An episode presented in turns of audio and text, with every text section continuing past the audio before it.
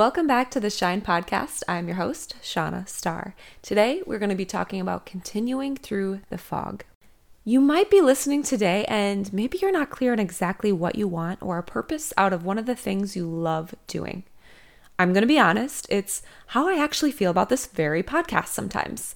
I can feel a knock on my heart to continue on, to serve, to talk to women, to encourage, and to talk about hard topics and having conversations about finances and business, but I'm not even sure right now where it could bring me in the future.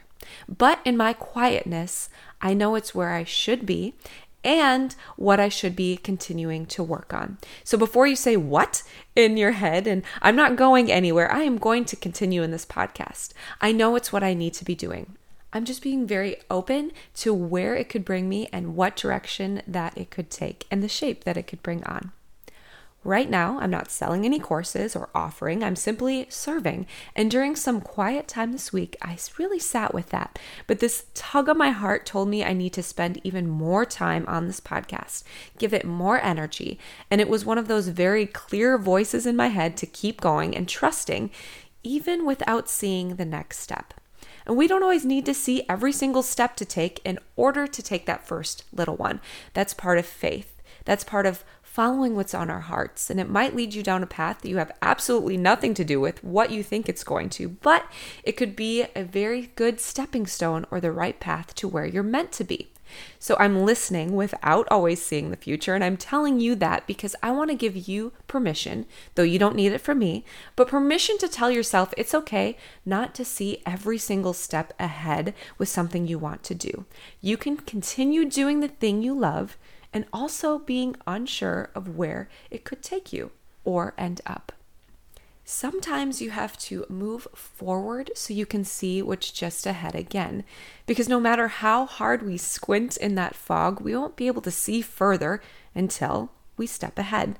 And that's what a lot of our paths look like. There has to be some faith to continue and just keep moving and keep working. What's ahead might move us in another direction and eventually lead us to where we're supposed to be, but along the way, getting rid of that noise and just listening to what your gut is telling you. Do I believe in having systems in place for goals and setting up success in the future? Absolutely. I'm not saying do everything blindly and it'll come to you and that's the path that's for you. I'm saying take the next step even without seeing the whole staircase in a calculated risk. If you know me, you know I'm a planner. In fact, I have two planners where I write everything down and I write down my tasks for the day and for each week to accomplish and focus on. And it helps me accomplish tasks and goals and dreams slowly, step by step. But over the past, how many years in life has thrown me a curveball where it came to where I thought it would look like? Like none of the times. I don't live where I thought. I'm not knowing the people that I thought I would know, and more than I can count from relationships and career where I'm living, or even adding this podcast. It's always been on my heart, but I had no idea where that would take me. I am a planner who I'm going to say uses a pencil, so things can be changed. Or, as I'm sure a lot of you have heard, to be stubborn in your goals but flexible in the way you accomplish them. We aren't meant to always see the whole entire path when we step into something new. It just takes those few steps ahead of us to continue. Make the plans, but be flexible in the execution. And I know this is going to bring about the word fear. We all have a healthy fear too that helps us during times when we should run away or go a different direction or get out of the relationship and it's not the right path. But often, the first sign of something makes us quick think, yep, that's the sign. I shouldn't continue. This is the sign to quit. When really it's just one of the steps to take to make you better and to challenge you. No matter what you choose, there's going to be challenges. In fact, when you're doing the right things too, there's going to be challenges and it'll make you better. Not all challenges are signs to stop, it's just something to step over and figure out along the way.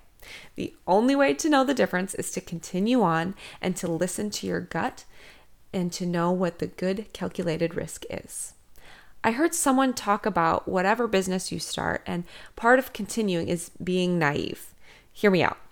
They said it's part of the process and something good because if we knew exactly what was ahead or how much improvement we actually need in our field, we might quit. But the very naive part of us is why we become great, and it is great because we continue on. This is before usually the crash of most entrepreneur, entrepreneurs I know hit that, oh my gosh, I'm actually super terrible, and for years I've been awful. I think most artists and creative entrepreneurs have felt this way. But why we continue is because of that naive time where we think we're the best and why we want to do it full time. And that is definitely not being able to see the whole staircase. It's something I think is instilled in us, so we desperately fight for the thing we love. Most of us, like I mentioned, we have that coming to Jesus moment where we hit the wall of everything we do is crap. And honestly, when we hit that wall, that's how you know you're doing and you're on to something great, is when you continue fixing and educating those and tweaking it in every way to finally open up to improvement and digging deeper. And all along that path, you're always going to improve. For me, Whew, I remember fresh out of college moving to Las Vegas, which moving from Minnesota to live in Las Vegas was quite the change, first of all, in my first big girl job out of school. In my field, was working at the number one chapel in Las Vegas as a wedding photographer. And boy, did I think that I stepped on the scene and that I was great. Until I got told every single day by coworkers, by other photographers, how kind of awful I was. Usually they said it in a nice way, but I couldn't see it. I thought I was pretty dang great, and not until a few years after and I started to grow creatively did I look back and realize how right they were and how thankful I was to continue and to believe in myself, even when maybe I shouldn't have. But it didn't stop me from knowing I wanted to have my own photography business and that I could do it and I was capable.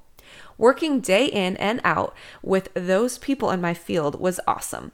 Now, side note, not a kind of I want to be here forever kind of awesome, just a growth awesome.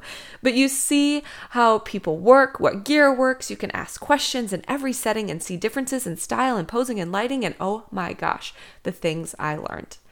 And then as I moved on from the chapel, the things I learned with the foundation was immeasurable. So, that quick little sidestep was to encourage, if you're on the other side of that and you're seeing someone new come into the field, that they might have that same sense of false confidence and their work might not be comparable to somebody else's that you think. But honestly, just be helpful. They're not a threat. They might have that opportunity to learn and grow, and there's seriously space for all of us. However, if you're in that spot, that's okay too. There is a quote that says the first 10,000 photographs will be your worst, which might sound unhelpful, but the practice and shifts and growth in your craft will be huge if you really want it and practice it. Some might quit, but not you. It's why it's okay to share tips, secrets, locations, and just encourage one another. You'll both go further faster, and who knows where the path will lead each of you. None of the people along the way, any of the photographers or now podcasters, do I deem as somebody that I should be feeling threatened by. Because honestly, first of all, I don't live anywhere near any of them, so we all have just become a community to help one another all across the US. You also might be sitting here today and it might not be clear exactly what you want from the things you love doing as a creative. And that's okay too. Take action anyway. Maybe a little stumbling, unsure, mistake filled action because that's where you'll learn and grow the most and figure out where you want to go from there and that failure is never really failure when you continue. It's really, truly only lessons. And I believe that over the last 14 years of me being a photographer, I've made many mistakes, or you could say failures, but I have learned with the help of others in my field and educating myself, conferences, courses, starting a business over in five states, practicing my craft while growing a business, failures upon that, ones I get back up from has helped me the most. I've spent a lot of time in quietness over the last month or so listening to what's next for me.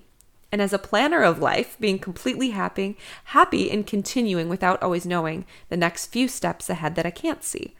But something I've found is when I check in, check my heart, my head and my gut, and I'm doing the things I feel called to do.